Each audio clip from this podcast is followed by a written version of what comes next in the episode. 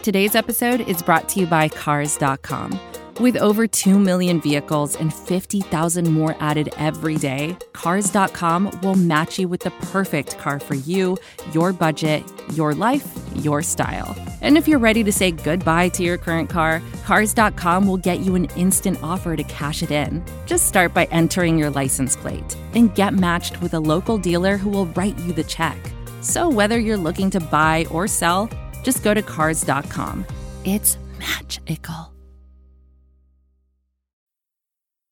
Falcoholic podcast listeners, welcome to another episode of the Falcoholic Live. This is your host, Kevin Knight, reminding you to check out the show live on YouTube on Wednesday nights at 8:10 p.m. Eastern. We also encourage you to check out our Patreon page, where you can unlock exclusive perks, including access to a patron Q&A session where we take Falcons questions for about 30 minutes to an hour. That's a lot of fun. You can find that page at patreon.com/Falcoholic Live. Thank you all for listening, and we hope you enjoy today's episode. Fellow Falcoholics, what is up? Welcome to episode 148 of the Falcoholic Live. I am your host, Kevin Knight, joined by some excellent guests and some more folks coming in as the night goes on. First of all, we have with us Evan Birchfield. He is at Evan Birchfield on Twitter, the Director of Guest Personnel. Evan, how are you doing this evening? Evan? Oh no, did we actually lose him now? He was having video problems before the show. Okay, yes, can you hear me, Evan? Can you hear me? Yeah. Sorry. That's funny. It was like totally fine. Internet's awful. Yeah. It was like totally fine. But I'm assuming you gave me an intro or something. Yes, I asked how you were doing. So, yeah. Hey everyone. Yeah.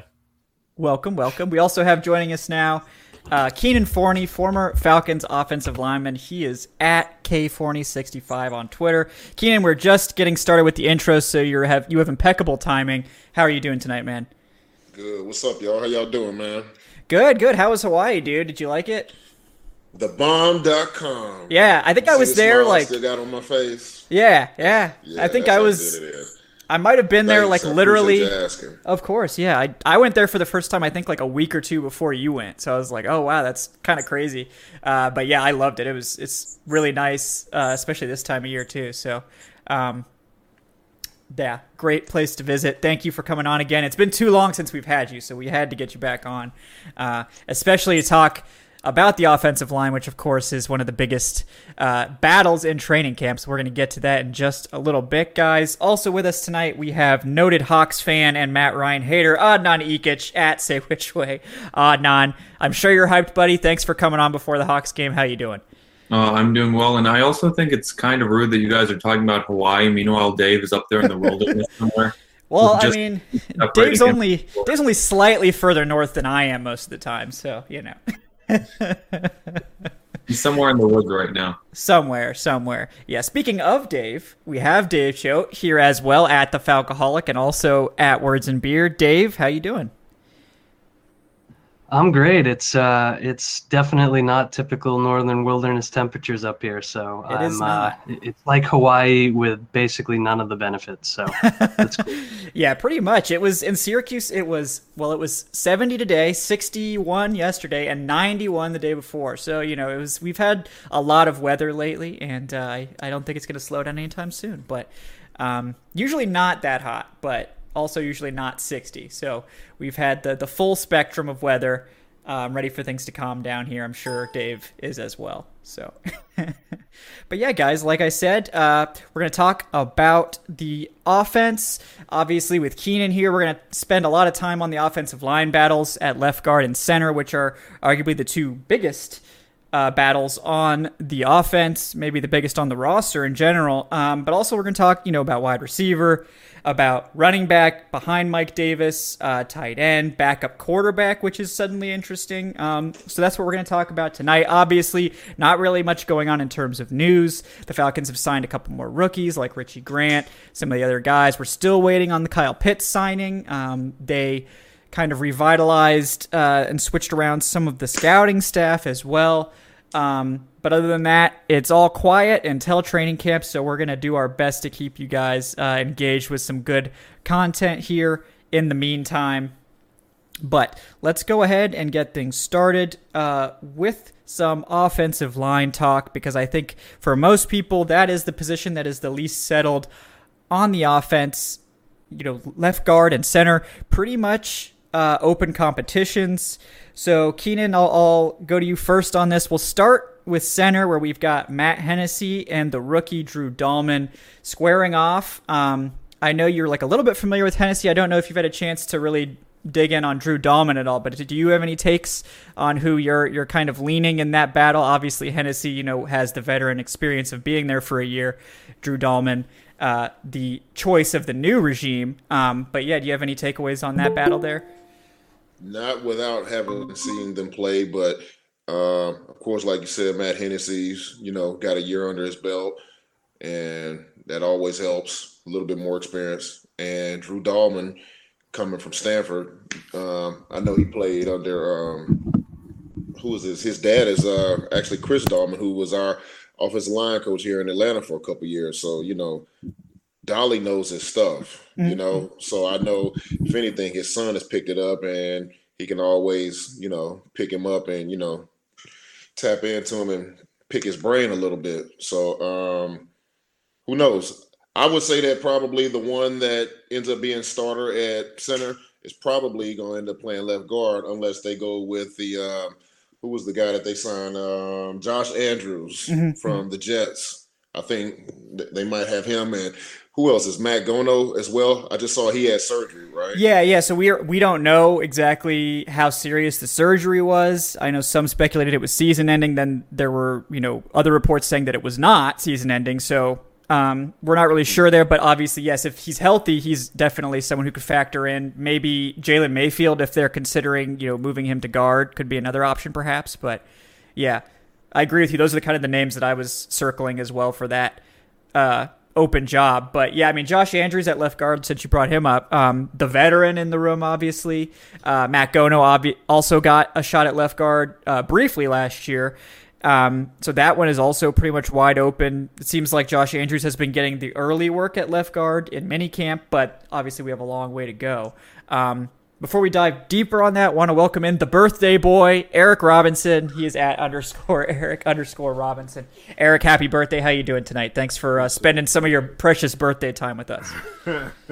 I'm doing pretty good, man. Just happy to be on and talk a little Falcons football tonight.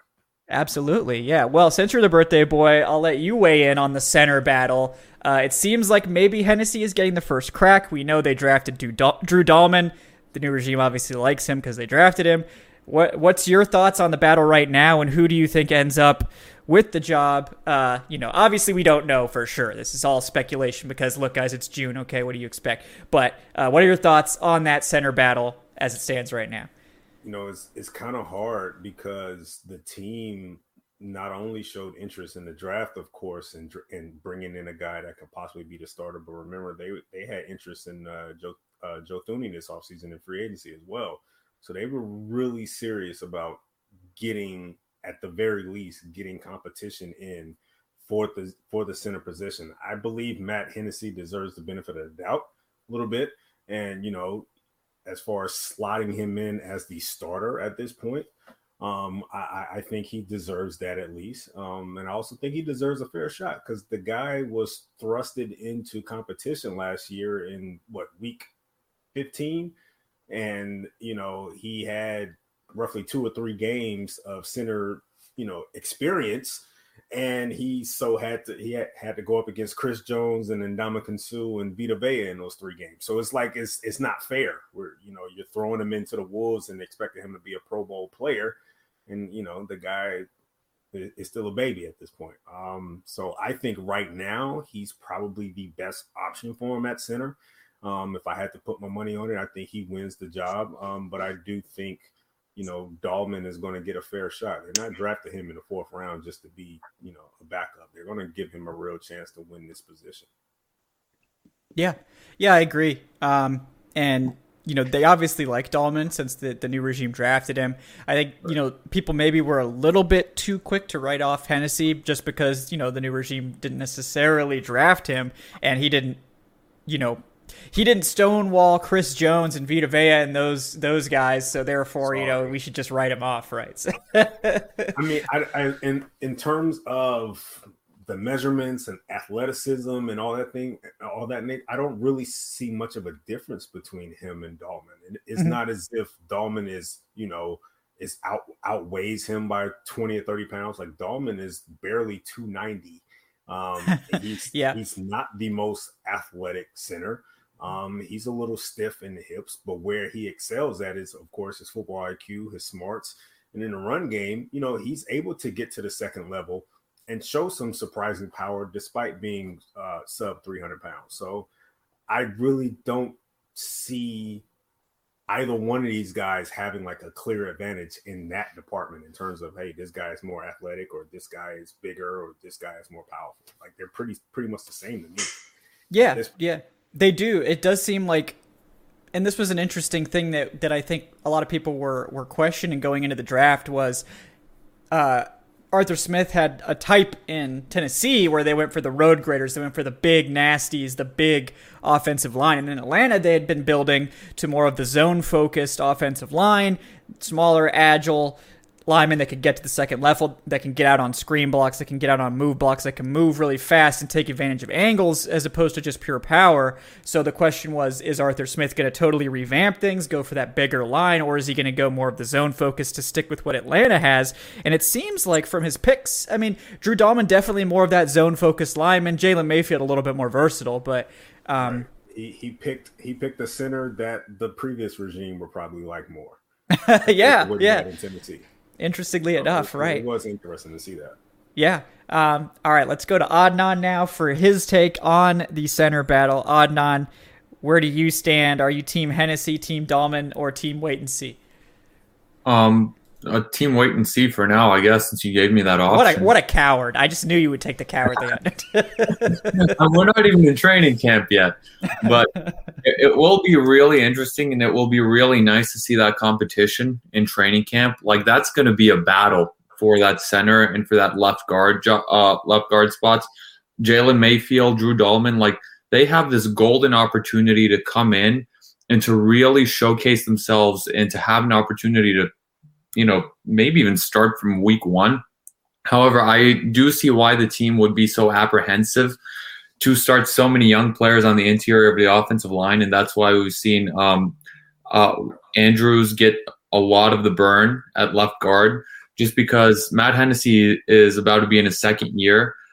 You kind of want to avoid having Hennessy at center, Mayfield at left guard, and then you have Lindstrom and McGarry also on the right side of the offensive line. That's 4/5 of your offensive line, all having 3 years of less of experience, with Jake Matthews as the old head in that. However, if Mayfield just blows it out of the water, then I don't think you really have much of a choice. But I do think that it's their preference to have sort of that a little bit of the veteran hand within that offensive line, at least to start the season off. And that's how I think it'll play out. But it'll be super exciting to watch that training camp battle unfold. Yeah, I agree. That is definitely one of the more interesting ones. Dave, I will now let you weigh in. You'll get to go first on left guard because, you know, we buried you under this cavalcade of great co-hosts and guests this evening. But do you have an opinion on the center battle as it stands right now? I do. I would say everybody else probably said what I'm going to say better. So, you know, that disclaimer before I talk here, but I think it is going to be Hennessy. I think what threw me off with Hennessy was, you know, the team's reported interest. And there was a lot of good reporting this offseason on, you know, they were interested in a center, you know, in free agency and then heading into the draft when they did take Dalman. So you knew that they wanted to give Hennessy legitimate competition, which made me a little bit concerned about, you know, is he going to be able to get this job? Are they trying to undercut him because they don't believe in him? But I think really it is just that ethos of having, you know, depth and competition everywhere you can. They really like Dalman, so they went and got him. And if he doesn't end up starting, he's valuable depth. But to me, hearing that Hennessy, you know, looks like he's grown after last year, that the experience did good for him. He's communicating better. He looks like the front runner. That's good enough for me to pencil him in there. I think ideally, for the reasons that Adnan just mentioned. You know, you don't want to have, you know, two rookie starters next to each other unless you believe those guys are slam dunks to be great starters right off the bat. And I think if Mayfield is going to take that left guard job, you want somebody even just a little bit more experience next to him. And I still think there's a strong chance that Mayfield does take that, although the injury to Gono obviously kind of messes that up. So I'm going to say Hennessy for now. We'll see what happens, but I do consider him the favorite for the job. Yeah, I agree. I mean, I think, and that's not total. It's not terribly surprising given all the things that we talked about, you know, to open the show, which is Hennessy has the year of experience. It's a different offense, but just getting used to NFL speed is a big part of the equation, and he's got that. He's going to be ready to go. I do feel a lot more comfortable with the depth, having someone like Drew Dalman, who is going to be a strong competitor for the job, even if he doesn't eventually win it. Having another strong guy behind your starter is a big deal. And before the drafting of Drew Dalman, they didn't really have anyone there. So I'm excited to see who wins it. You know, I think if it was Dalman, I think it would be a little bit surprising, but it's certainly nothing against Dalman, more just that both of them are similarly drafted players with similar builds, similar talent. Just Hennessy has the benefit of having the year of experience and real NFL game action under his belt to get acclimated, and that is very valuable, especially early on in your career. So let's take a little bit of a trip over to left guard. It's not a very far trip, just one spot. But before we do that, I do want to answer some questions real quick. So from George Costanza, we got a $3 donation. George, once again, thank you so much for your help, for your support. We appreciate you. He says standard questions tonight. He wants to know what Adnan's drinking first. So Adnan, what do you got? Well, I'm actually about to dip right now because of I know. That's I knew I had to get it in. Yeah. Nothing at the moment. Yeah. Soon, perhaps. But you know, I hope to be drinking Milwaukee Bucks tears tonight. Yes, we all hope for that. That's for sure. In terms of what everyone else is drinking, I've got some 1911 Honeycrisp cider here. It's pretty good. It's a little sweet, you know, but it's good. Good stuff. Good flavor. He also says, let's go Hawks. Adnan, he wants to know what you thought of Ben Simmons. I love Ben Simmons. I love that. I may chant MVP for him next year when he comes to Atlanta. MVP. Ben Simmons is a spirit animal for everybody who just didn't want to do the job that they're supposed to do for one day. You know, like I appreciate that about him. I'll hear no Ben Simmons slander right now. You know that's. Yep, we have one more Hawks related question from Jason Gaines with the $2. Thanks, Jason. We appreciate you, man. He says, "Great to see Doc Rivers choke another playoff series. This time to the Hawks. Fair." Also, I love Doc Rivers. Let it go. Yeah, we got to move forward, guys. New regime now. That's Doc Rivers in the ball bench lineups too. You know, couldn't have. We've got our piñatas though. We love them. We really do. Right.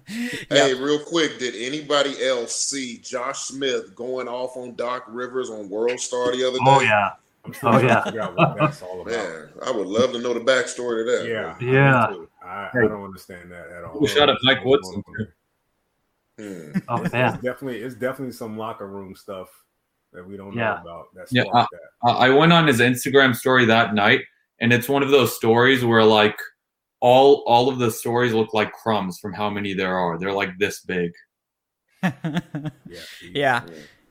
I can't comment. You know, that's a little outside, you know, what I know about basketball. But you guys – I'm sure you guys are fountains of knowledge about that stuff. So, go check it out. He says some real, he throws it out there. He gives some stuff over there. That is for sure. That's wild, man. Yeah, I mean, there's always stuff going on behind the scenes that we don't know about. So, always. Sometimes good, sometimes bad. So. And on that note, I'm going to dip from my cameo right now. Let's go Hawks. Yep, go Hawks. Thanks, Adnan, for coming in. We appreciate you, man. All right, guys. So let's move on to left guard. So a lot of names in the hat here. Unfortunately, it looks like maybe Matt Gono's name has been taken out a bit prematurely. It seems likely that he will be back at some time this season because the team and other reporters were very quick to clarify that it's not season-ending surgery for him. But If he's not available for camp, that's going to make it hard for him to win the job, obviously. So that's unfortunate for Gono. We hope that he makes a quick recovery. So right now, it looks like Josh Andrews is currently manning the post. Veteran, played for the Jets, played for a couple other teams, kind of bounced around a bit. But the fact that Fontenot and Smith went out and got him early in free agency is interesting, because he was not a guy that had a ton of suitors, not a guy who's been a plus starter so far, but he was trapped on the Jets. So, you know, there is something to be said about maybe a change of scenery from there could be beneficial. So, Dave, I'll let you get the first crack at left guard since we made you wait so long last time. Between Andrews, Jalen Mayfield, maybe Matt Gono when he gets back, and anyone else who you want to throw into that competition, maybe it is Drew Dalman or Hennessy or whoever loses that battle. Do you have a favorite right now for the winner of the left guard battle? Yeah, I'm still thinking it's going to be Mayfield. And, you know, I know very well that, you know, you're asking this guy who is a rookie to start at guard after he spent his last season in college at Michigan at right tackle, I believe. So, you know, that is a bit of a change. He may not be ready, but I think the Falcons would like him to win that job. I think they would like him as guard. I think that's been the intention all along. And I think even if Gono, you know, is going to miss some significant time, I think they'd be more inclined, rather than making Mayfield the swing tackle if they don't really believe that he's going to slot in there. You know, maybe you sign a Dennis Kelly, maybe you bring John Wetzel back for the 15th time, cruelly. Poor John Wetzel, man. John Wetzel, I know, that man, I would love to hear his story sometime. I really would. But, you know, I do tend to think they'll get somebody with a track record of playing swing tackle if they're not going to have Gono, and that they will give Mayfield every opportunity to win that job over Andrews. I think Andrews is the kind of guy that you'd feel good about starting for a couple of games if you needed to because of an injury or because somebody's faltering. I think ideally he would not be your full-time starter. I think that track record just isn't there. And they clearly like, you know, Mayfield's disposition, his talent, and they think he can slot in at left guard. So he's my early pick for that. I do think if he's given a fair chance to win it and he's ready, he'll take it. So I've been saying that since he was drafted, more or less. We'll see if that's right. Yeah. But I think he's the guy. Yeah, no, I agree with you there. I do like Mayfield a lot. He was a player that I did view as a second round talent. And I know a lot of analysts, some analysts even had him as like a fringe first rounder. I wasn't quite there, but because his ceiling is so high and he didn't have a ton of college reps, part of that was COVID, part of that was injury, but just a really interesting prospect that I really do enjoy. I enjoyed watching his film. He's nasty, and he's just really talented. You can tell, you know, he needs some refinement. Just about every college offensive lineman needs refinement in the NFL, but it just depends on how quickly he's able to acclimate to guard. You know, the length isn't tremendous. It's definitely enough to succeed at tackle. I mean, he was a good college tackle. So, how, Kynan, you know, I'm sure you know way about more about this than we do. How big of an issue is the length, especially for college tackles coming into the NFL? You know, NFL teams clearly have a threshold that they like. They want, you know, 33 plus or 34 inch plus arms and all this. How big of a deal is that for an offensive lineman? Because it gets hyped up a lot in scouting circles, but I'm interested to hear your opinion on that. I think you have to have a decent arm length size. You know, you don't want to be no Tyrannosaurus Rex or even like I think Robert Gallery for the Oakland Raiders back in the day, their former number overall, he had some really short arms, but he was able to transition from left tackle and play well at left guard. I don't think a lot of people talk about that. But as far as playing inside, it's really just getting used to that strength level, because playing outside, you're out in space. You're waiting on people a little bit more. Inside is going to happen a lot faster, and you in there dealing with some bowling balls. So, you know, it's just a matter of how fast he can adjust to that, because, I don't know, when I watched him play tackle, you know, some of the tapes I've seen, he has a really smooth kick set, you know. But you're not going to need that smooth-ass kick set playing left guard. It's going to have to be short and fast, and you're going to have to draw a line in the sand. So until I see it, you know, then I can better comment on it, you know. But as far as like everything else you guys have been talking about, his tools, his nastiness, how he stays on people at the end of the block, I love all that. I just need to see how's that going to translate to the Fletcher Coxes and the Aaron Donalds of the world. Right. Yeah, what do you think is the hardest thing for a tackle transitioning to guard to handle? Is it that quick, you know, because it's different. Like a tackle, like you said, your kick set in your pass sets, you know, you're going to be out on the perimeter doing stuff. When you're on the interior, you're getting guys in your face right off the snap every time. So what is the hardest thing you think in terms of that transition from tackle to guard for guys to learn? Getting used to the strength and how fast stuff happens. Yeah. Yeah, that makes sense. Yeah, I mean, because the space is a lot more condensed when you're on the interior, so it just, you don't have as much time. You have to be, you know, stronger, and it is a different ballgame. I think a lot of fans just assume, like, oh, you're a good tackle, that means you're a good guard. It's not the same thing. So not the same thing. Like, yeah. And you can look at some of the guys that have been coming out of college as tackles trying to go in and guard, like the kid for the Cowboys. He's having a rough time. What's his name? Connor Williams, the left guard for them. He was a tackle at UT, and he's having some trouble with that strength on the inside, you know, because it's one thing at tackle, if you get bull rushed, you got a couple of seconds, the quarterback can see that and get rid of it. At guard, if you get bull rushed, or center, you get bull rushed right now, you know, quarterback's getting flushed out right now. Right. It's happening, you know, because the fastest way for those guys to get to the quarterback is inside, so it happens a lot faster, and just the strength level. So, you know, if you can adjust to that, then – you know, you're going to be cooking with grease, but if you can't adjust to that, man, get back outside. It's difficult. It's very difficult. Yeah, buddy. It's the difference between playing an undersized edge rusher and then sliding inside and going up against a defender that adds another 50, 60 pounds of beef on them. And, you know, you don't have to really deal with the athleticism as much on the interior unless you get the special guys like Aaron Donald or something like that. But Like Keenan was saying, you're more likely going to get those bull rush type defenders at that point. Those guys that are those Fletcher Cox that are 330, and they're just going to, you know, get in your torso and drive you back. So I think right now from the athletic profile, I think Mayfield is the best option for him. Mm-hmm.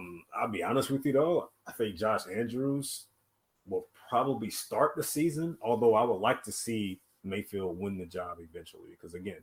He's close to 330, really athletic. He just wasn't able to put it all together at Michigan. You know, he had a few inconsistencies here and there. But it's, you know, when you look at who he went up against while at Michigan, I mean, he went up against, you know, Chase Young and Yatur Gross-Matos, and he went up against the other edge rusher from Penn State this year as well. So he had his fair share of athletic edge rushers in the Big Ten.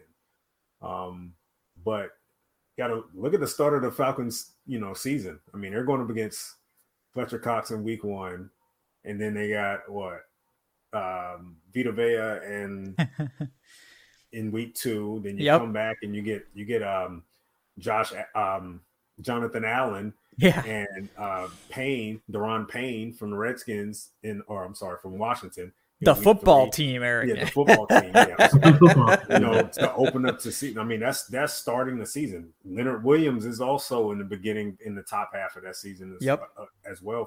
And Dexter Lawrence, big fella. Dexter Lawrence too. Yeah. Mm-hmm. So if Mayfield is ready, strap up, buddy, because it ain't no easy start to the season against interior defensive linemen for the Falcons. No, I mean, sometimes like the best defense is just being bigger. You know, sometimes it's like we ain't got great options here. So are you the biggest and the most athletic and you're relatively comparable in terms of like your like, you know, technique? Yeah. We'll just put you in there. You're 330. You know, you got a decent chance against these guys. You know, sometimes that's all you got. You know, and you just have to roll with it. But I mean, Mayfield's obviously very talented. It's not just the size. Quick question: did he play strictly tackle at Michigan, or did he have some guard time as well? Because I'd be a little bit more at ease if I heard he played some guard but he finished up at tackle at Michigan. All I've heard is that he was a tackle, and then even seeing practice reps when he was in high school, he's taking tackle sets. Mm-hmm. Yeah. So I mean, if somebody knows that, he tell me. In spurts at guard, but he was primarily at right tackle. And what the biggest issue for him was, it was kind of sort of with McGarry, the length. that is what got him in trouble at right tackle at times.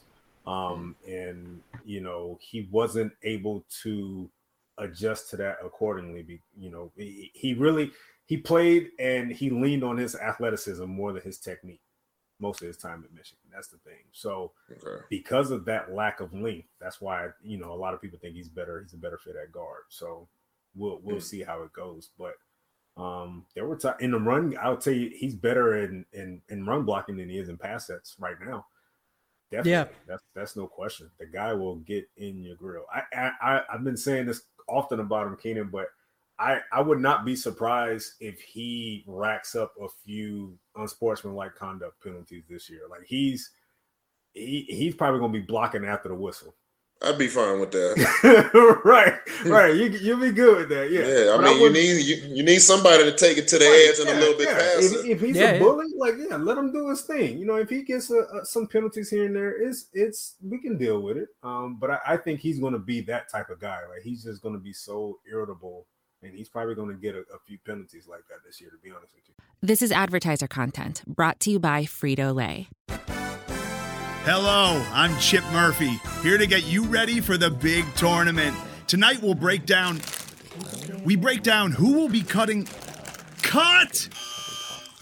What are you two doing? Sorry, Chip. Prez here got his feathers ruffled when I told him Ruffles has 0 chance of winning the title.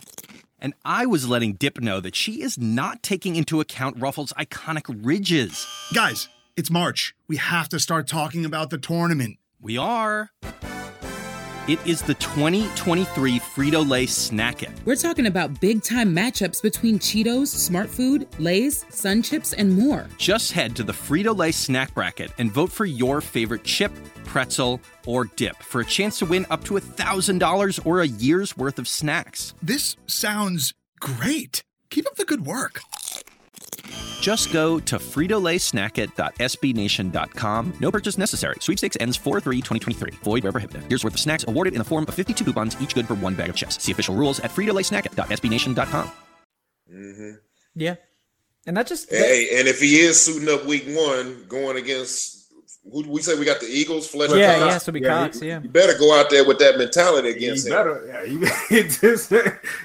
I mean... Look, it's better to hold than to get a sack, always. Right, so if you got to hold, you got to hold. If you got to throw sand in somebody's eyes, man, you just do what you got to do. You know, like that's what this is. I actually, whatever it is. I mean, you know, I wasn't even thinking about the matchups early in the year, but that's a big deal for a rookie. Yeah. So He'll just have to be ready. That's all there is to it. He's gonna have to. But you know what the beautiful thing about that is that. Nothing beats experience. You know, you can be in practice, in shorts, with your baseball cap on all day, but ain't nothing like getting out there Sunday 1:00 and seeing what time it is with this guy across from you, you know, and having to figure out, you know, a few things. So, you know, nothing beats experience, you know. I mean, if so, man, throw him out there and let him learn, you know. Trial by fire. Is that what they call it? Yeah. Yep. Yeah. They did it for... They did it for the whole right half of their offensive line. I mean, they had to learn. Those guys were, and there was no sitting on the bench and soaking up, you know, information. Like, no, you guys got to get out there, man. But the thing is, with his attitude, his aggressiveness, this team needed that. Yeah. They haven't had that in a while. Like, they just need those type of linemen that, you know, hey, they're going to get in your grill. And trust me, just knowing the game as much as I know, defenders don't like that, man. They don't like offensive linemen that are just aggravating.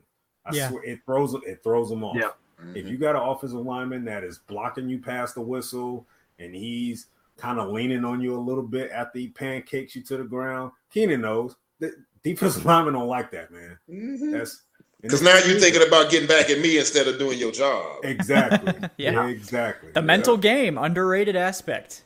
There's a reason I think, and this is just from the fan perspective too, but guys like Harvey Dahl and Justin Blalock, people remember those guys fondly. You know, they had that attitude. It's part of the reason they were so good for so long, and I think that's definitely something that the Falcons need a little bit more of.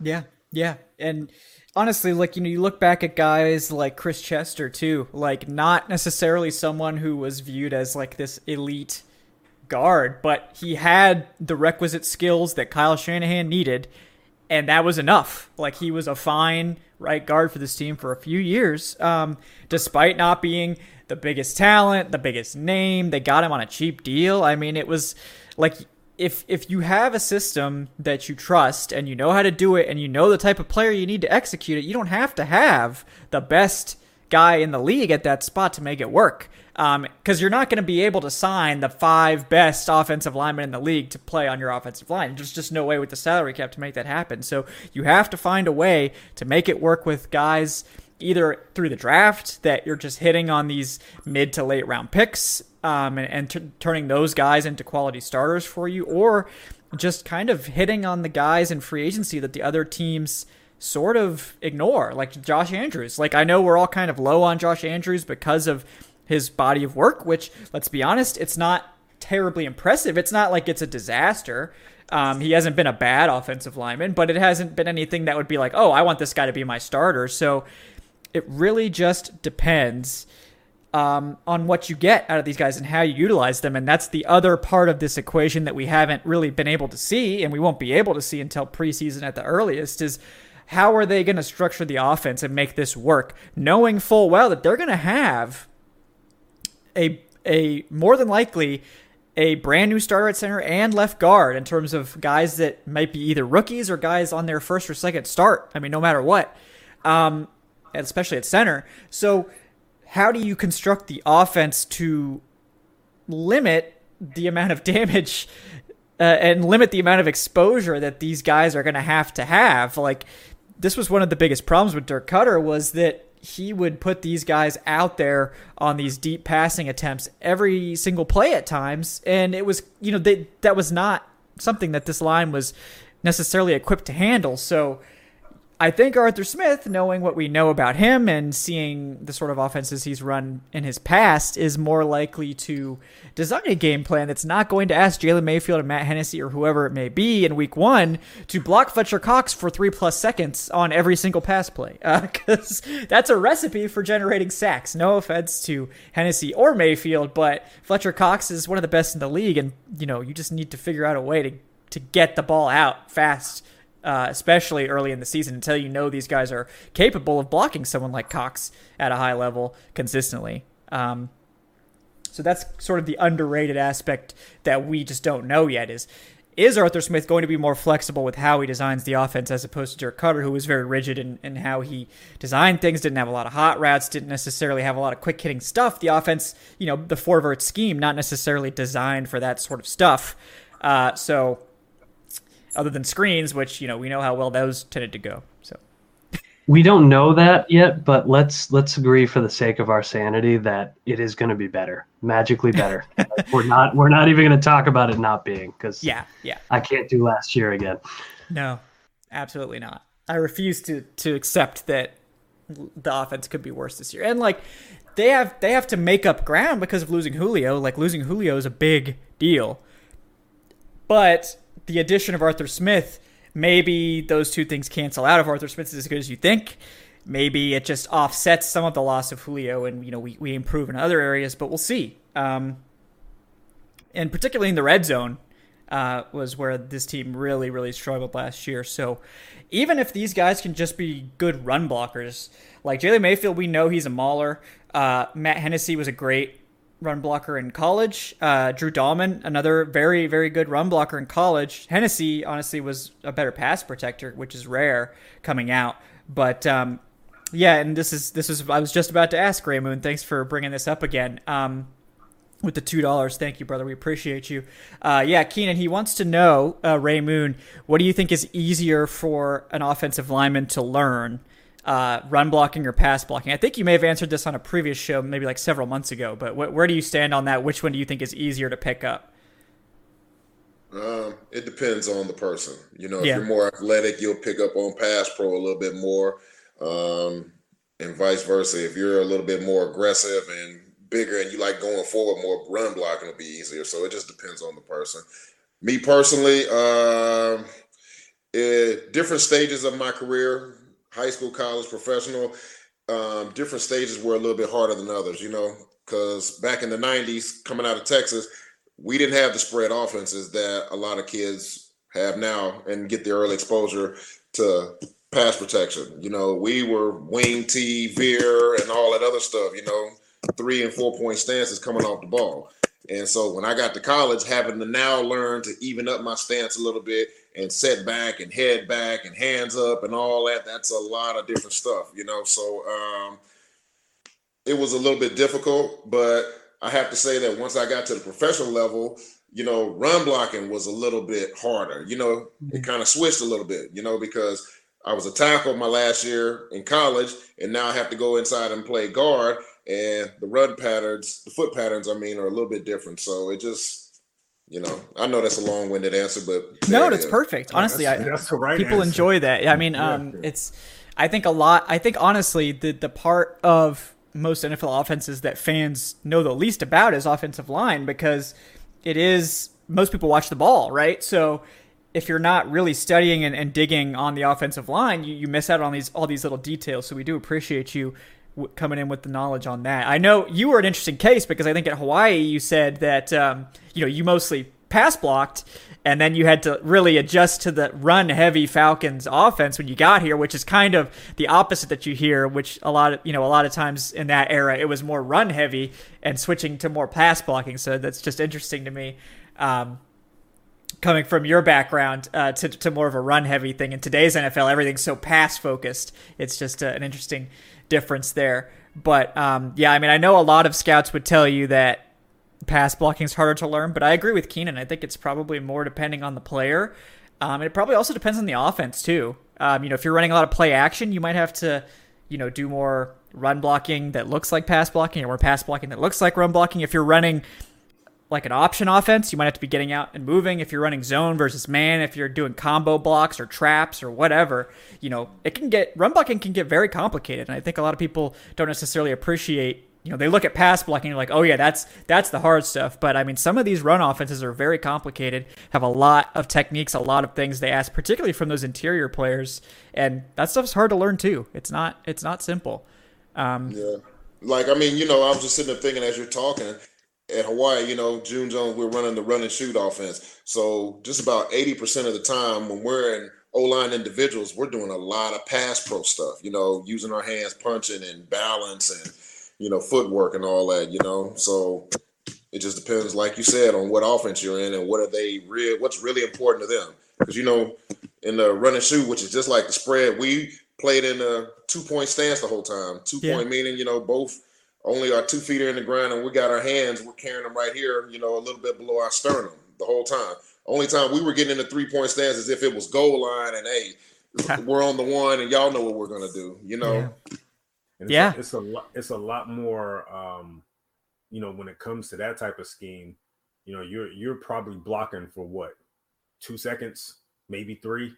So it's a lot more timing based in that aspect compared to run blocking, where, you know, you have to get a certain set and you have to reach the second level in certain plays, because again, it's a lot more components that go into it, you know.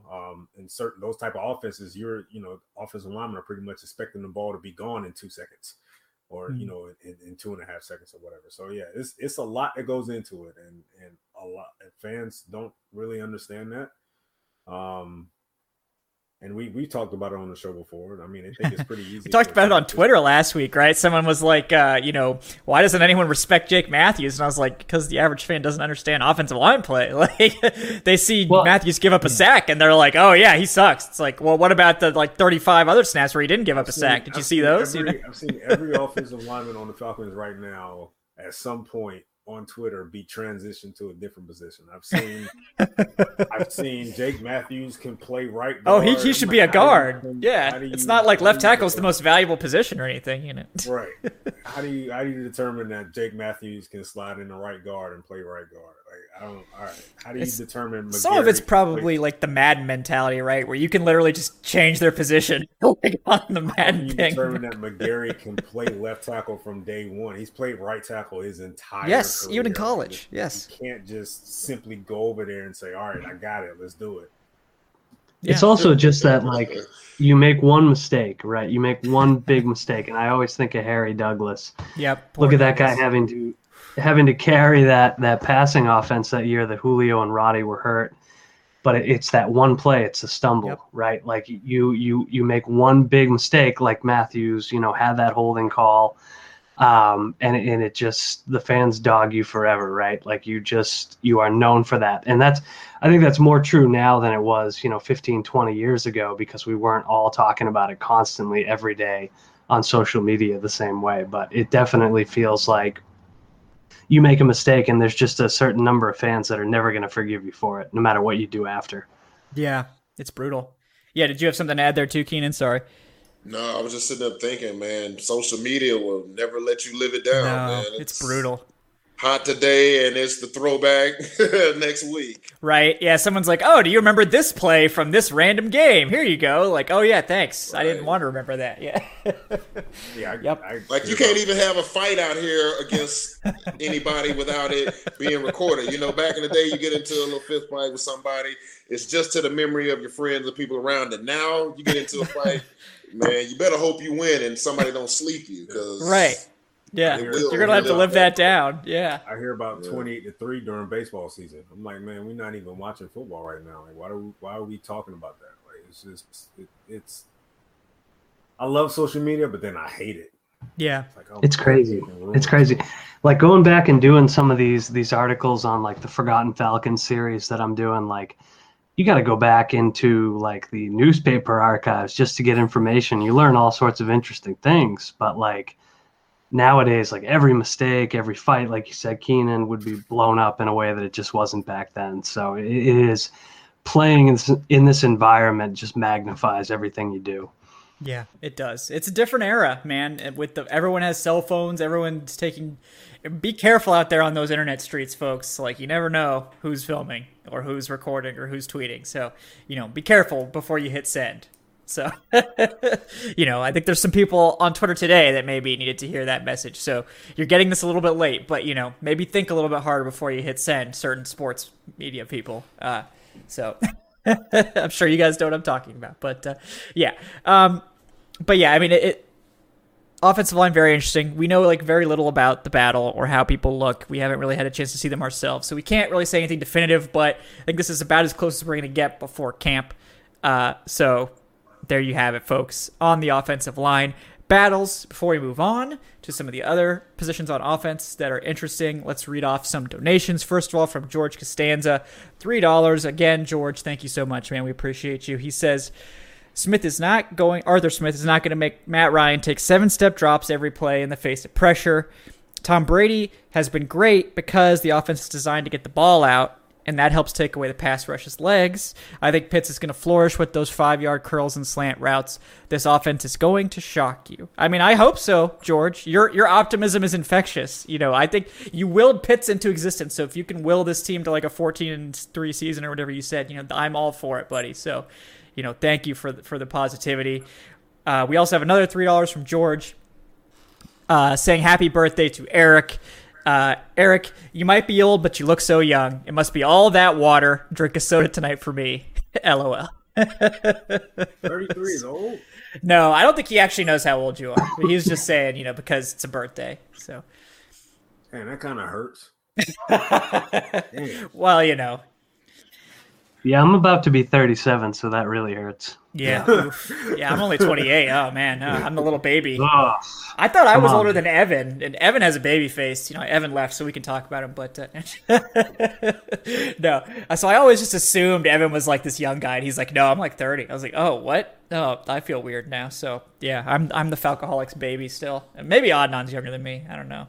But Adnan is younger, and he does that all the time. He's like, I was 5 years old when that happened. He likes to remind us. Yeah, that always hurts. That hurts every time. It's brutal, man. It's brutal. All right, so. Hey, quick question. Yeah. Is that George's real name, or is he playing off the Seinfeld character? No, he's playing off the Seinfeld character. Okay, I think I did learn his name at one point, but I think I'm sure he asked me not to share it, but he does love Seinfeld, so that's why he goes by George Costanza. So shout out to Seinfeld, man. I enjoy a good Seinfeld episode late at night when ain't nothing else on. You know, Seinfeld. Shout out to Seinfeld. Yeah, yeah. Larry David. No, because of George, I'm going to start watching it. My wife says it's great, so we're going to start watching it soon once we finish the show we're currently on. But yeah, I know it's a beloved show. I mean, I've seen like episodes here and there, but I haven't sat down and watched the whole show. So I'm going to have to check that out. So George, you know, you've inspired me with your love for George Costanza to check it out. So thank you for that. So guys, let's move on to, let's see. We'll start with wide receiver because I think that one's maybe the second most interesting, at least in my opinion. Obviously, the loss of Julio is big. We're not going to linger on that. We've talked about the trade to death, but it's Calvin Ridley at wide receiver 1, and then who knows at wide receiver 2. Obviously, Russell Gage, the second most talented wide receiver, probably the guy that's going to get the second most targets, but he plays in the slot. How often is Arthur Smith going to use a slot receiver? He didn't really incorporate that into the offense much in Tennessee. Could be different here. We don't know. We also have guys like Olamide Zaccheaus, who impressed in limited action. We have guys like Frank Darby, who was just drafted. The team brought in Tajay Sharp when the Julio trade was about to go down, so it seems like they clearly like him. He has experience with Arthur Smith. Eric, you look like you're chomping at the bit, so I'm going to go to you here. Who do you think is going to be the other outside, because Russell Gage is probably going to be the nominal wide receiver too, but we don't know if he's going to play outside or if they're going to work him in the slot or what. So who do you think is going to be the outside receiver opposite Calvin Ridley? Is it Russell Gage or is it one of these other guys? What do you think?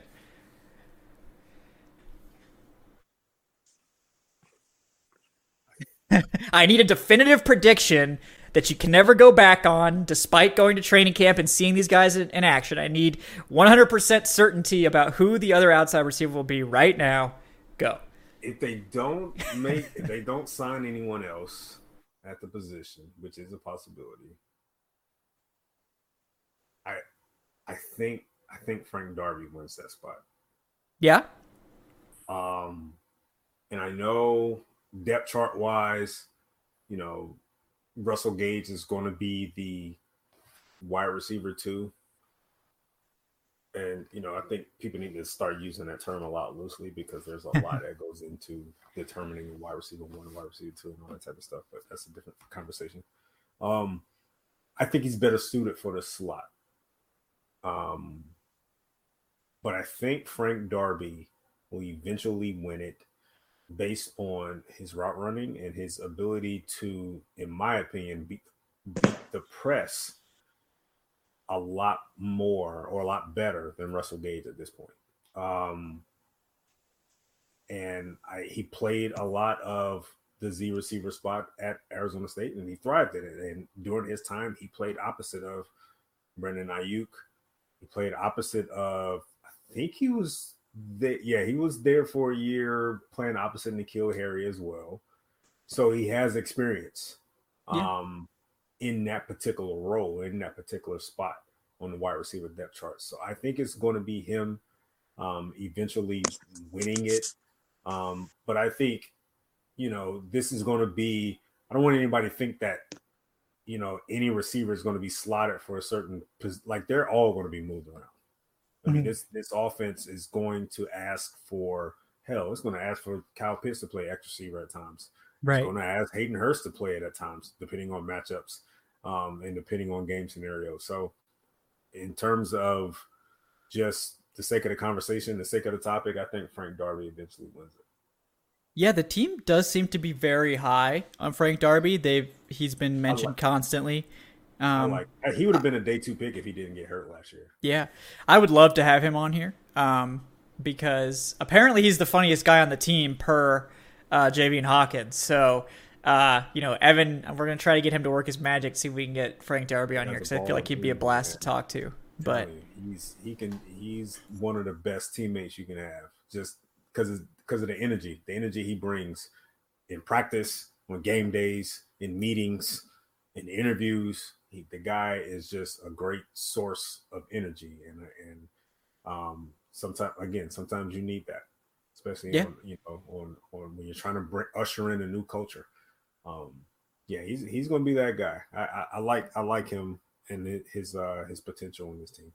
Yeah, I like it too, honestly. I mean, for me, it's like I think a lot of people are maybe looking at him and it's like, oh, he's a 6th round pick. You know, he's going to be, you know, a role player at best, you know, but yeah. We talked about it before the draft. Like, you could get a wide receiver 3, like on day 3 easily in this draft class, because the wide receiver depth was so ridiculous. I mean, this is one of the deepest classes we've ever seen.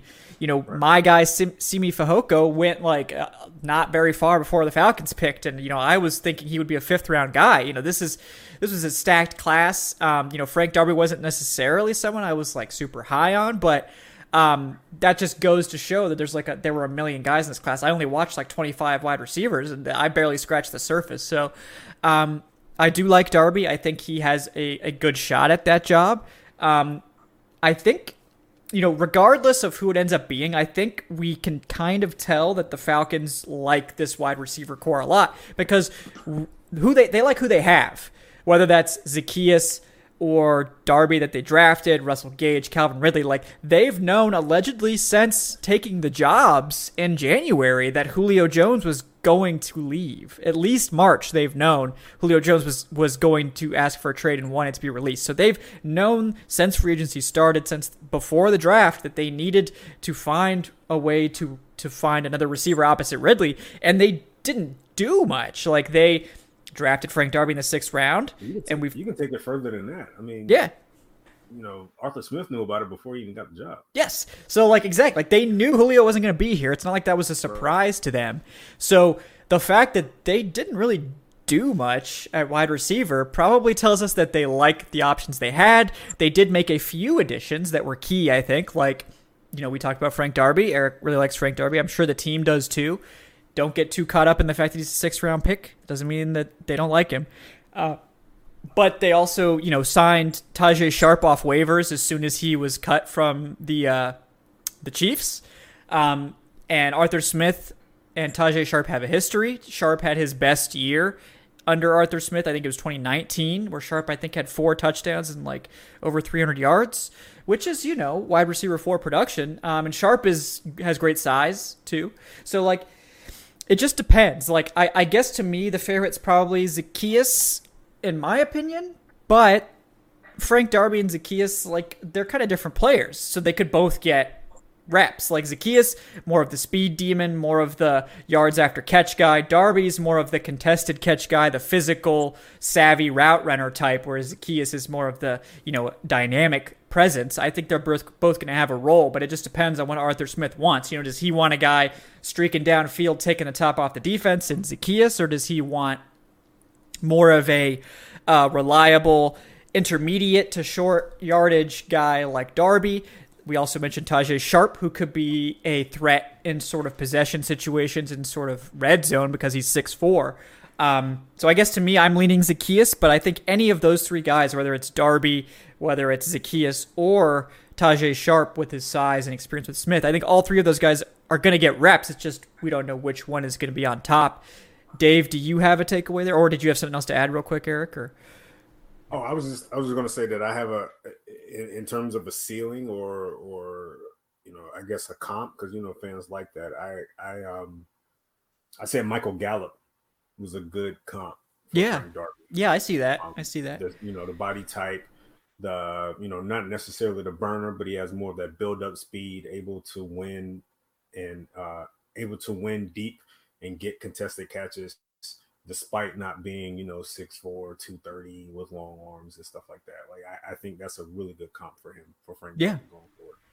Yeah. No, I like that comp too. Dave, I'll let you get a word in here. Do you have a preference at the other outside wide receiver spot? Who are you sort of eyeing at this point to be the starter opposite Ridley? Or do you think it really will be more of a committee approach? Yeah, I think after, you know, hearing Eric talk about Darby, it's so hard not to get excited about Darby. He's a guy who's easy to root for. Mm-hmm. I think he's going to have a prominent role in this offense.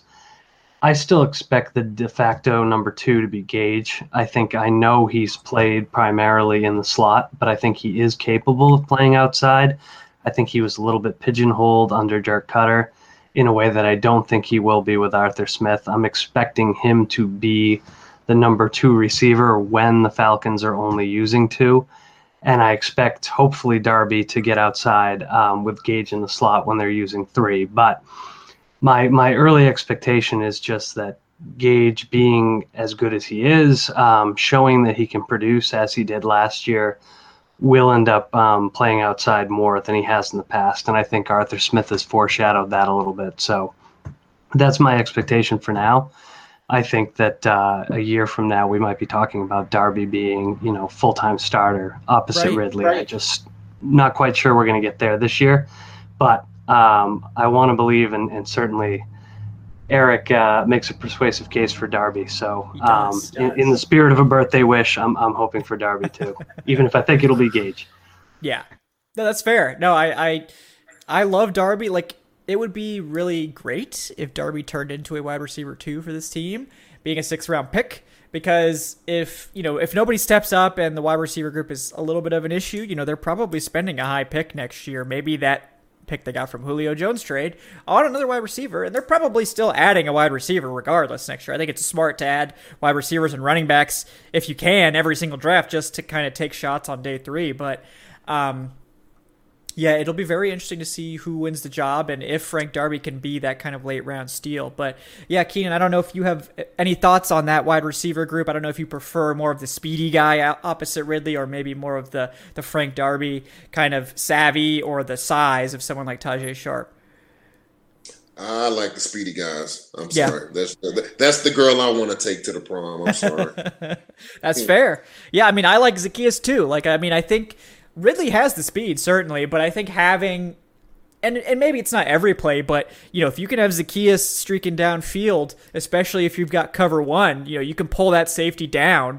That can open up a lot for you on those intermediate routes. If that safety has to cover the deep route, that is a threat. And we know Arthur Smith from his time in Tennessee, assuming he runs a similar offense, is going to be hitting those intermediate routes, especially when he's able to get stuff cleared out with the safety. So I like that take. I'm a big fan of the speed as well.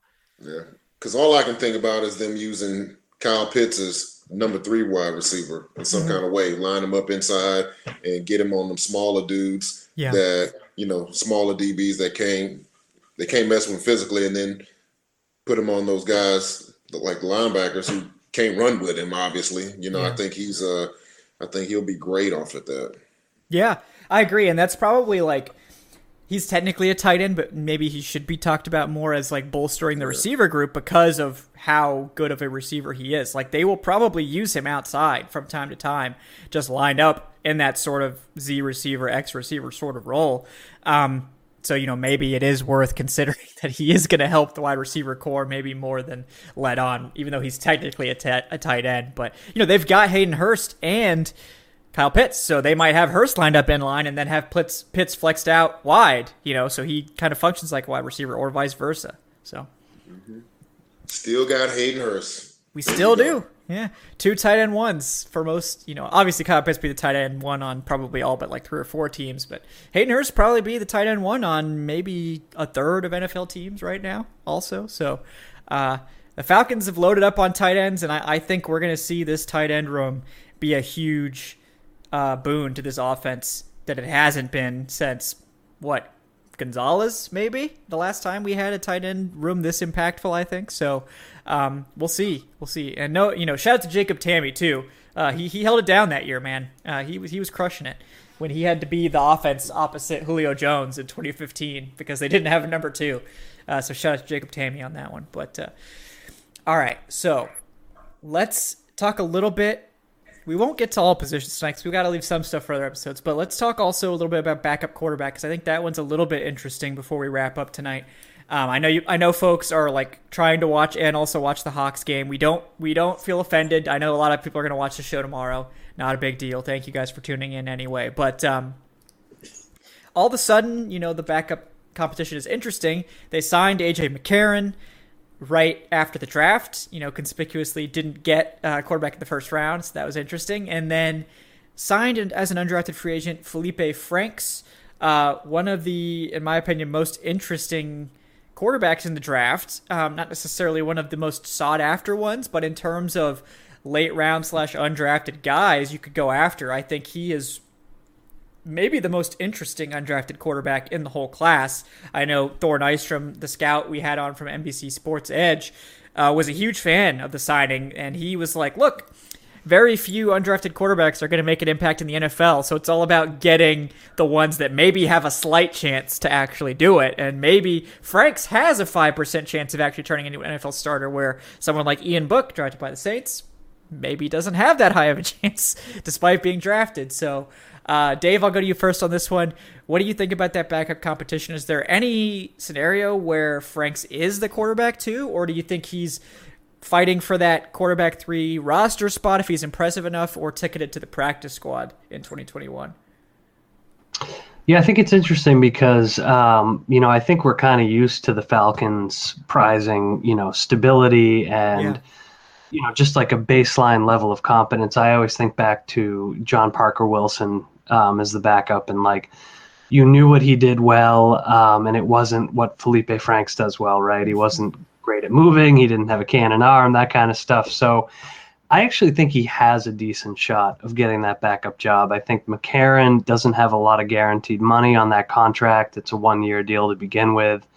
He's not a guy who has, produced when he has been in games. He's more of like, we need a baseline level of experience and competence here. And maybe that's the direction the Falcons go in. But I think if Franks is impressive this summer, he's got a real shot at it, because I think very much that Arthur Smith would like to have somebody who is legitimately interesting as the backup to use on just a handful of plays per season, take advantage of that athleticism and that arm. And if nothing else, if Matt Ryan goes down, you can try something new and interesting too. So, I made my fair share of jokes because I knew there weren't a lot of Felipe Franks fans here on Falcoholic live shows in the past leading up to the draft, right, about them drafting him. And they didn't draft him, but clearly they do like, some of the physical traits, and a guy like that is tough to pass up, because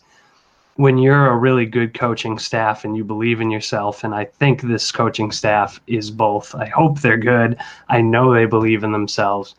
A project like Franks is somebody that you look at and say, hey, I can fix this guy. I can make this guy the best version of himself. And I think if he shows any signs of that this summer, he's got a real chance of taking that number 2 spot.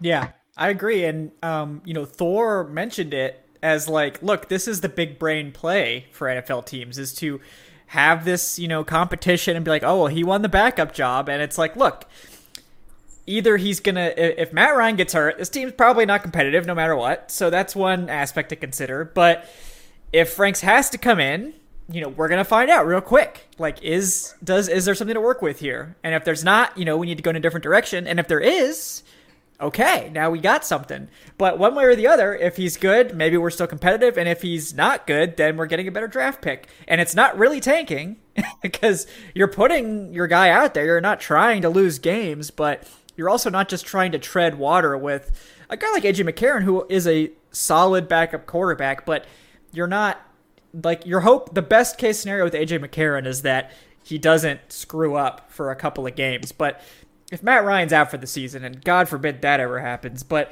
like, you're not really competing. Like, let's be honest. Like, maybe with Franks, you have a chance to kind of reshape the offense a little bit, change to more of a, run and pass sort of thing, where he's running options and doing RPOs, and kind of, you're just kind of trying to make something completely different in terms of what the quarterback does. You could maybe steal a couple games from teams by running a different offense where they don't have tape on it, and you've got, Franks playing at a semi-competent level with the sort of weapons the Falcons have. Maybe you could win a couple games that way, but so that is an underrated aspect of it. It's like, look, either it works and you look like a genius, or it doesn't work and you get a better draft pick and you look like a genius. So, either way you win. And with AJ McCarron, it's like, what are you really doing other than treading water? And that's the worst possible thing you can do in the NFL, is tread water. So, we'll see how it shakes out there. But Eric, do you have a take on the quarterback battle here?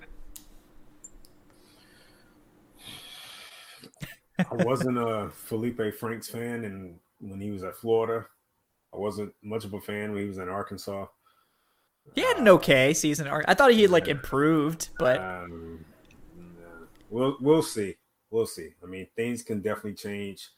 You know, you put him in an environment where he's learning from a veteran quarterback that's a former league MVP, and you put a solid, really solid offensive play caller around him like Arthur Smith. You know, he may be able to work out the kinks a little bit in his game. You know, when it comes to certain aspects of his game, there's certain pluses that he does have. You know, he has arm strength. Yeah. That's for sure. He's super athletic. He was a 95 percentile athlete at quarterback too. So he has an NFL frame and he's athletic. It's just, it's the little things when it comes to being a quarterback that gets him in trouble. The decision-making, the ball placement, the accuracy is not there. Those are the little things that he needs to work out at the next level. And again, you're sitting behind a former league MVP. I expect him to learn a thing or two when it comes to being a quarterback in the league. So we'll see. I'll give him a fair shot and I'll give him time to develop. But I will say this, just the raw skills that he has, along with the fact that he's sitting behind, a future Hall of Famer and Matt Ryan, I do expect him to, develop. Yeah. Given time. So we'll see. This is exactly the type of guy I think we all wish the Falcons had gone after previously. You have Ryan. You know he's an Iron Man. He doesn't miss a lot of games. I mean, he does occasionally miss a game or two. But look, Matt Ryan is a tremendous talent, and God bless him. He takes so many hits, and he's just tough. So you can kind of get away with these having a more developmental quarterback, and the Falcons just seemed terrified of doing that. They would always have guys like Matt Schaub, who look, to be fair, every time Matt Schaub played, he lit it up, especially his last couple of years in Atlanta. So no offense whatsoever to Matt Schaub, but they just seemed afraid to kind of have a more developmental guy behind Ryan to actually learn and develop. And early on in the career, it makes sense because it's look, if we develop someone, he's probably just going to leave after his rookie contract's up if he's really that good. But now is the type of time where you're looking at Ryan's career maybe being, on its down slope in terms of he might, 3 to 5 years probably is the timeline for when he's thinking about retirement. So getting a guy in here to develop over time makes a lot of sense. Franks is the type of talent, the type of raw player with tremendous upside that I think makes a lot of sense as someone to develop behind Ryan. But I'm curious, Kynan, from a veteran standpoint, where do you kind of lean on that? Do you like the more established veteran backup that maybe hasn't necessarily lit it up, but he's got NFL reps, he's got the experience to run an offense? Or do you maybe more interested in a guy like Franks who has the athleticism to run maybe a simplified but different offense, has that upside? I'm curious, as from a veteran standpoint, where do you kind of land on what sort of backup you might prefer? I have to see both of them at practice. I have to see how...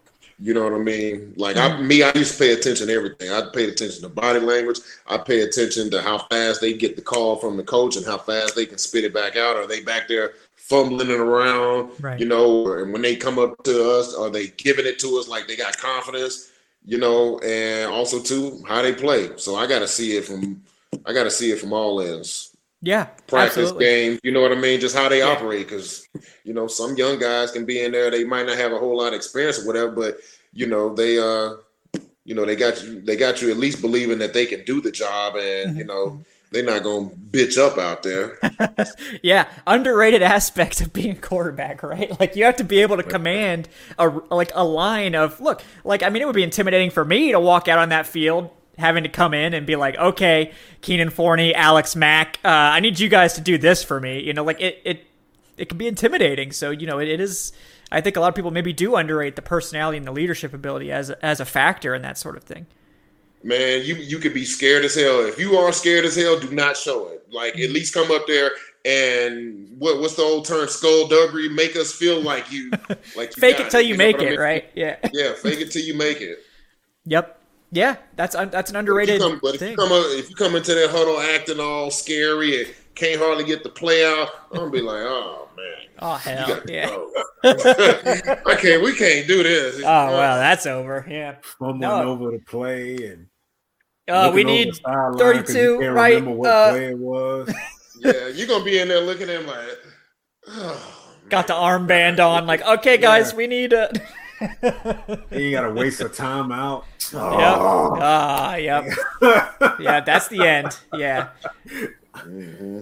Yeah, that's a good point. Yeah. And we get, like, that's the thing. Like, us on the outside looking in, we don't get any of that information. So that, I think that's a great perspective to have, is that it is, that makes more of a difference, I think, than people realize, is like, how well do you command the huddle? How quickly can you acclimate to running an NFL offense and being that sort of presence in the huddle? Because you don't have to be the most talented guy as long as you're able to run it. Can you do it? Can you command the offense and actually take charge? Because everyone's going to make mistakes. Like, I don't care how much experience you have. You're going to make mistakes. It depends on how you bounce back. Depends on how quickly you can get the calls out. And can you make plays too? You know, can you overcome? So... Man, there's one person off in that huddle, you know, the quarterback, he's responsible for pretty much knowing what everybody is supposed to do. You know, there'll be some guys in that offense that'll kind of know what everybody's supposed to do, but the quarterback's supposed to know what everybody's supposed to be doing, and he's supposed to get in that huddle and sort of give you some sort of sense of relief, like, hey, I got this. Yeah. Let's go. We got this. You know, that was kind of one of the first things I looked for when Matt Ryan first got into the huddle and – OTAs when he first got drafted. I was like, from the very first one, all right, in my head, all right, let's see how he get in here. Mm-hmm. And when he got in there, I was like, okay, yeah, he'll be all right. Yeah. And he kind of carried that up until this point. Yeah. As we can see. Yeah. And I mean, I think honestly, the fact that they haven't added any other quarterbacks since OTAs and minicamp probably bodes well for Franks. Because if he, like you were saying, if he's timid in the huddle, if he's not doing what he needs to do, they're probably bringing in more competition at this point, I would think. So the fact that they haven't, it's just Ryan, McCarron, and Franks right now. So like it's there's not really anybody else there. Like they must feel at least some level of confidence that either one of McCarron or Franks is going to be their backup. So that is interesting, and I appreciate you bringing that sort of mental aspect into it and that sort of leadership, because you know, it's for us who are so far removed, like until we at least get to training camp to maybe hear an echo of a call or something, like we just don't get that aspect of it. So I appreciate that insider veteran perspective on the finer aspects of being a quarterback, not just can you chuck it 50 yards downfield. It's like, can you tell us what play we need to get into before you chuck it 50 yards downfield to make sure there's actually a receiver 50 yards downfield when the ball is thrown. So yeah. Got to act like it's not too big for you, the moment, you know? Yeah, man. I can only imagine, like, especially if it is Franks, you know, undrafted guy coming in, you know, maybe he has to come in at the end of a game or something for Ryan, and it's like, oh, crap. Like, you know, lights on, got to go out there, command an offense, you know, Calvin Ridley, Kyle Pitts, you know, one of the best players in college football now in the NFL, Jake Matthews, all these, like, you know, star players potentially that you have to go command, and you just have to get over it. You can't choke up. You know, you got to just get over that real quick. So get rid of the butterflies. Stop being so starstruck and go run the show. Mm-hmm. Yeah, that's very interesting stuff. So we're gonna see. We'll see what happens there. But yeah, I mean, talking through it now with you guys, I think we still don't know anything about it. Especially not before preseason, but the fact that they haven't added another quarterback probably bodes well for Franks in terms of he's at least competitive. They're not feeling like, okay, we need to add somebody else to add some more competition here. We need to do something else. And there may still be additions. You know, we'll see. Yeah. You never know. But it is interesting at this point. So, all right. Well, we'll go ahead. I know people are probably itching to get to the Hawks game. We appreciate you guys chilling out with us tonight in the middle of the dead zone and during literally like the best Hawks season in like 5 years. Still had like 60 people chilling with us tonight, so we appreciate you guys. Everyone that's watching the show tomorrow, we appreciate you guys for rewatching as well. Before we take off, first of all, I want to thank both Dave Cho, he's at the Falcoholic. Adnan Ikic at Say Which Way, and Evan Birchfield at Evan Birchfield for tuning in when they could. I know they had other obligations tonight that they had to get to, so we thank them for coming on. You can check all their work out at thefalcoholic.com. Evan Birchfield also runs the Falcoholic Instagram, so make sure you follow us on there as well. And Adnan, I know I think he's still in the midst of his Greatest Falcons Moments series, so you definitely want to check that out. Vote in that if you haven't done that yet. That's a lot of fun for this dead zone of the off season. We also have with us tonight Kynan Forney, former Falcons great. Thank you so much, Kynan, for coming on. He is at KForney65 on Twitter and F65 Performance on Instagram, right? That's right. That's right. Yes. Give me a shout. Give me a follow. Yeah. Yeah, Keenan's great, guys. We just really appreciate you coming on, giving us that veteran perspective, all of your intimate knowledge of the offensive line. It's just really valuable. We really appreciate that. Anything else that you're working on? Anything else you want to plug? Let me see. No. Yeah. I didn't know if you happened to just, have Jake Matthews in the building this week or something, like you usually do. So. No, I mean, a lot of those guys, they're finishing up OTAs now. Yeah, so, I'm getting a few of them back here. I've been getting some text messages and some calls, guys trying to set up some stuff. So, July will be a busy month as I bet. Yeah. Some of these linemen are getting ready to go into camp. Mm-hmm. I guess, hey, the work never stops.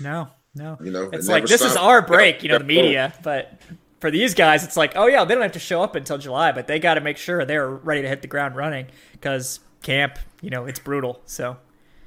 Oh yeah, they got to stay ready so they don't got to get ready. Yep. Well, we appreciate your boy. Yeah, holler at your boy if you want to get that work. Absolutely, guys. Kynan, I can't think of anyone else I'd rather learn from. So knowledgeable. And just a nice guy also. Fun guy to be around. So definitely check him out, guys. F65 Performance on Instagram, at K4065 on Twitter.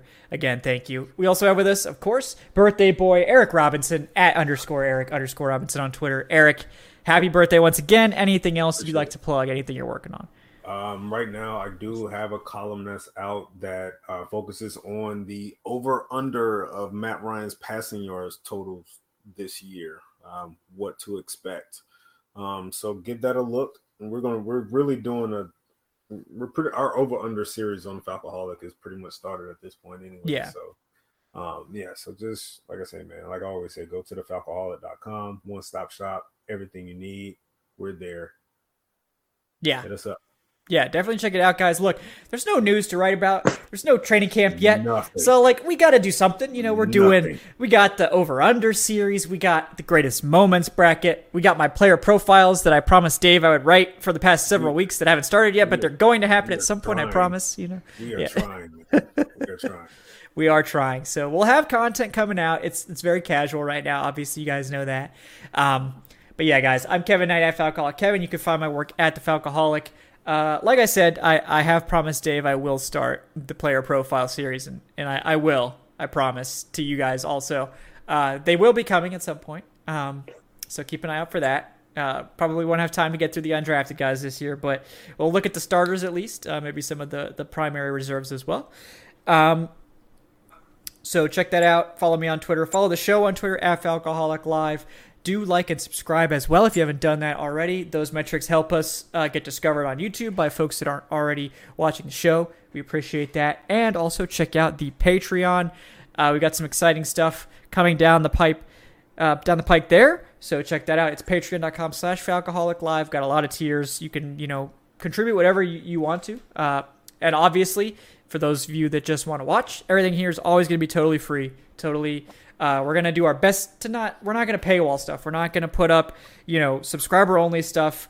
We're going to make sure that you guys get access to everything that happens here. We might do some stuff live for patrons and things like that. But, the free content and everyone who just watches, we appreciate you guys a lot as well. So we want to make sure all that stuff is coming to you no matter what. And we want to make sure that it's optional, that if you feel like you want to support us, that you can, but it's totally up to you guys. We just appreciate everyone for hanging out with us in the middle of this dead zone, talking Falcons, just hanging out. We appreciate all of our great guests like Kynan, like some of the other players that have come on, all the people at the Falcoholic for helping the show go. It's all of you guys, not just us, that make this work. So we wouldn't be here if you guys weren't watching. So thank you again. Until next time, guys, we'll see you next Wednesday for another show. This is the Falcoholic Live. I'm Kevin Knight with Eric Robinson and Kynan Forney. Have a great night, folks. Go Hawks, and we'll talk to you next week. See you then, guys.